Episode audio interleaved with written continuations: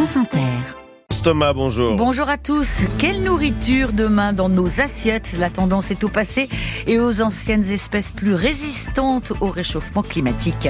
Quels seront les périmètres de sécurité de circulation pendant les Jeux Olympiques? La préfecture de police de Paris a fait le point hier.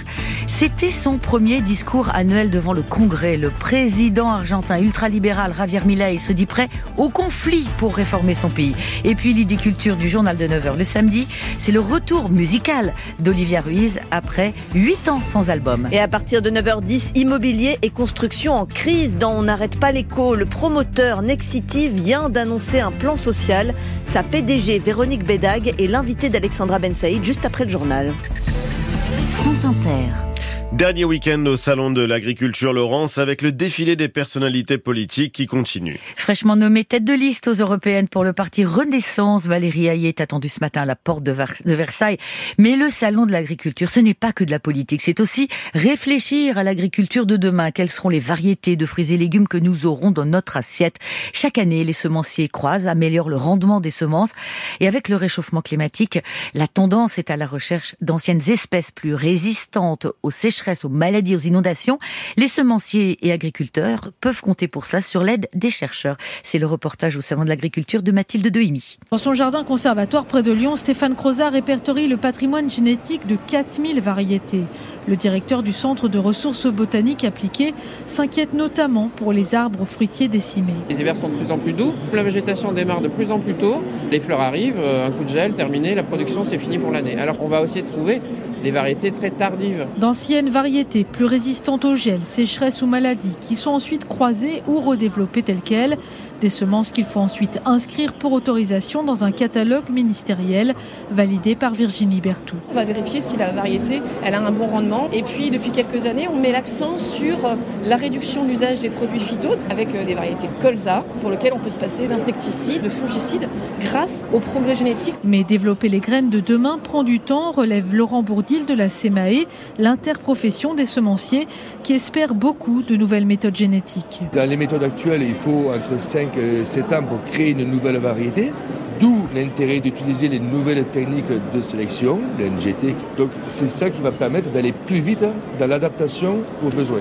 Des NGT, nouvelles techniques génomiques, de nouveaux OGM, alertent ces détracteurs qui font débat dans et en dehors du salon. Et Mathilde Dehimi, puis la FDSEA du Tarn-et-Garonne annonce ce matin que le blocage de l'autoroute A62 entre Montauban et Agen sera levé demain soir. Ce tronçon d'environ 70 km était bloqué dans les deux sens depuis le 20 février par des agriculteurs en colère. J-146 avant le coup d'envoi des Jeux Olympiques. Mais dans Paris, les conséquences vont se sentir bien avant sur la circulation et la vie quotidienne. La place de la Concorde sera ainsi entièrement fermée à compter du 1er juin. Trois mois après avoir dévoilé les contours du dispositif de sécurité, la préfecture de police a fait un point d'étape sur les périmètres de sécurisation et les modalités d'accès sont quasiment finalisées. Delphine Evenou. Les sites olympiques ont un périmètre avec divers degrés d'accès, 2h30 avant la compétition et jusqu'à 1 heure après. Le gris, où seuls athlètes, spectateurs avec billets et accrédités peuvent pénétrer. Le rouge, où piétons et cyclistes peuvent circuler, mais où les voitures sont interdites, sauf pour les urgences, la sécurité et les dépannages. Et puis le bleu, et là, il faudra obtenir une dérogation demandée sur une plateforme internet disponible en avril. Les auto-écoles situées dans le périmètre, les déménageurs dans certains certaines conditions, le transport de fonds par exemple, mais encore les travailleurs en horaire décalé, ou bien les livraisons de commerce, d'entreprises. Et pour ce cas spécifique, il y aura des plages horaires, mais suffisamment larges, assure la préfecture de police. En revanche, pour les voies olympiques qui doivent acheminer les athlètes, tolérance zéro, seuls les bus et les taxis pourront les emprunter, et les forces de l'ordre seront suffisamment nombreuses pour vite repérer les contrevenants, souligne le préfet de police. Delphine et notez que les cartes des périmètres de la région parisienne sont disponibles sur le site de la préfecture de police de Paris. 9h05 et il n'y a pas que les Jeux Olympiques qui vont rendre la circulation compliquée, Laurence. Les voitures et les deux roues connaîtront d'autres obstacles. Connaissent même d'autres obstacles. Les nids de poules, les fissures, un défaut d'adhérence. L'état des routes françaises se dégrade. Plus 10% en 2022 selon l'Observatoire des routes de France. Le goudron est soumis à rude épreuve à cause des différents épisodes météo, le froid, le gel, la pluie, le dégel. Mais Routes de France estime estime aussi qu'il y a un manque d'investissement public chronique conjugué à une priorité donnée au rail pour des raisons écologistes. écologiques. L'association 40 millions d'automobilistes parle de situations de plus en plus dangereuses sur les routes. Environ 30% des accidents mortels sont directement liés à un défaut de la chaussée. Océane Zitouni a pris le volant en région parisienne. Reportage. Près de Boulogne-Billancourt, sur la départementale 1, le GPS prévient Attention, un danger est signalé sur votre route. Et ça ne loupe pas. Quelques mètres plus loin, un nid de poule, il faut l'éviter. Les automobilistes font un petit écart. Il n'y a que ça là, sur toute l'avenue là, effectivement. Et même le GPS le met. Attention, nid de poule, nid de poule, tout le temps. Euh. On roule très doucement, donc là, euh, il n'a pas été gênant. S'il n'y avait pas d'embouteillage, euh, bah, ça serait un problème. C'est énorme, c'est dangereux. Quelqu'un à moto, il se fiche en l'air à tous les coups. Hein. Les motards, les premières victimes de ces routes dégradées.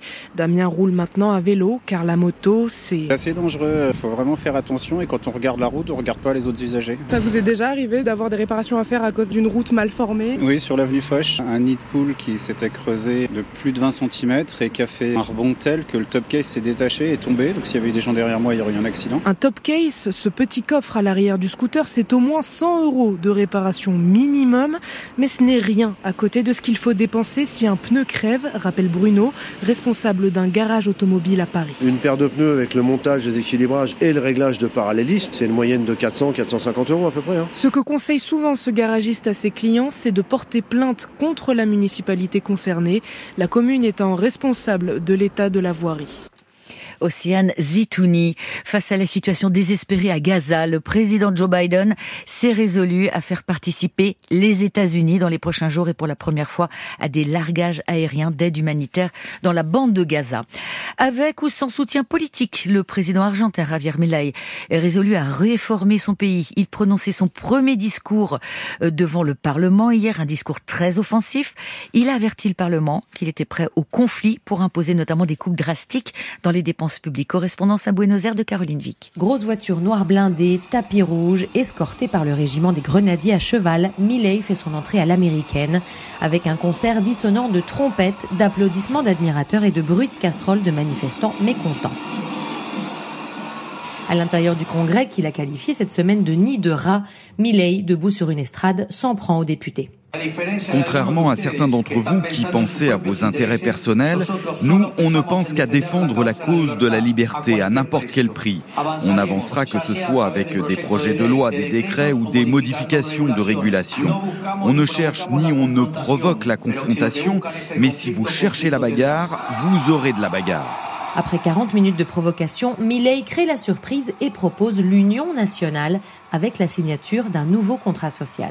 Ce pacte pourra poser les conditions de croissance de l'Argentine pour les 100 prochaines années, pour que notre pays redevienne le phare pour l'Occident. Vive la liberté, bordel Mi-Trumpiste, mi-pasteur, le président Milley n'a tout de même pas été très clair sur ses intentions. Sans majorité au Congrès, on ne sait pas encore s'il choisira la voie du consensus ou celle de l'autoritarisme. À Buenos Aires, Caroline Vic pour France Inter. Olivia Ruiz est de retour avec un nouvel album après huit ans d'absence musicale, absence musicale, mais plusieurs succès de librairie. La chanteuse revient avec un disque très personnel, avec un son très actuel. La chanteuse qui chante en espagnol sur certaines chansons évoque par exemple la vie de son grand-père qui a fui le franquisme pendant la Deuxième Guerre mondiale. Mathieu Guron. Mon instinct mon phare, mon labeur contrôle à la fois personnel et très aventureux musicalement, le nouvel album d'Olivia Ruiz explore ses racines espagnoles en utilisant les rythmes du moment, entre électro chaloupé et reggaeton décomplexé.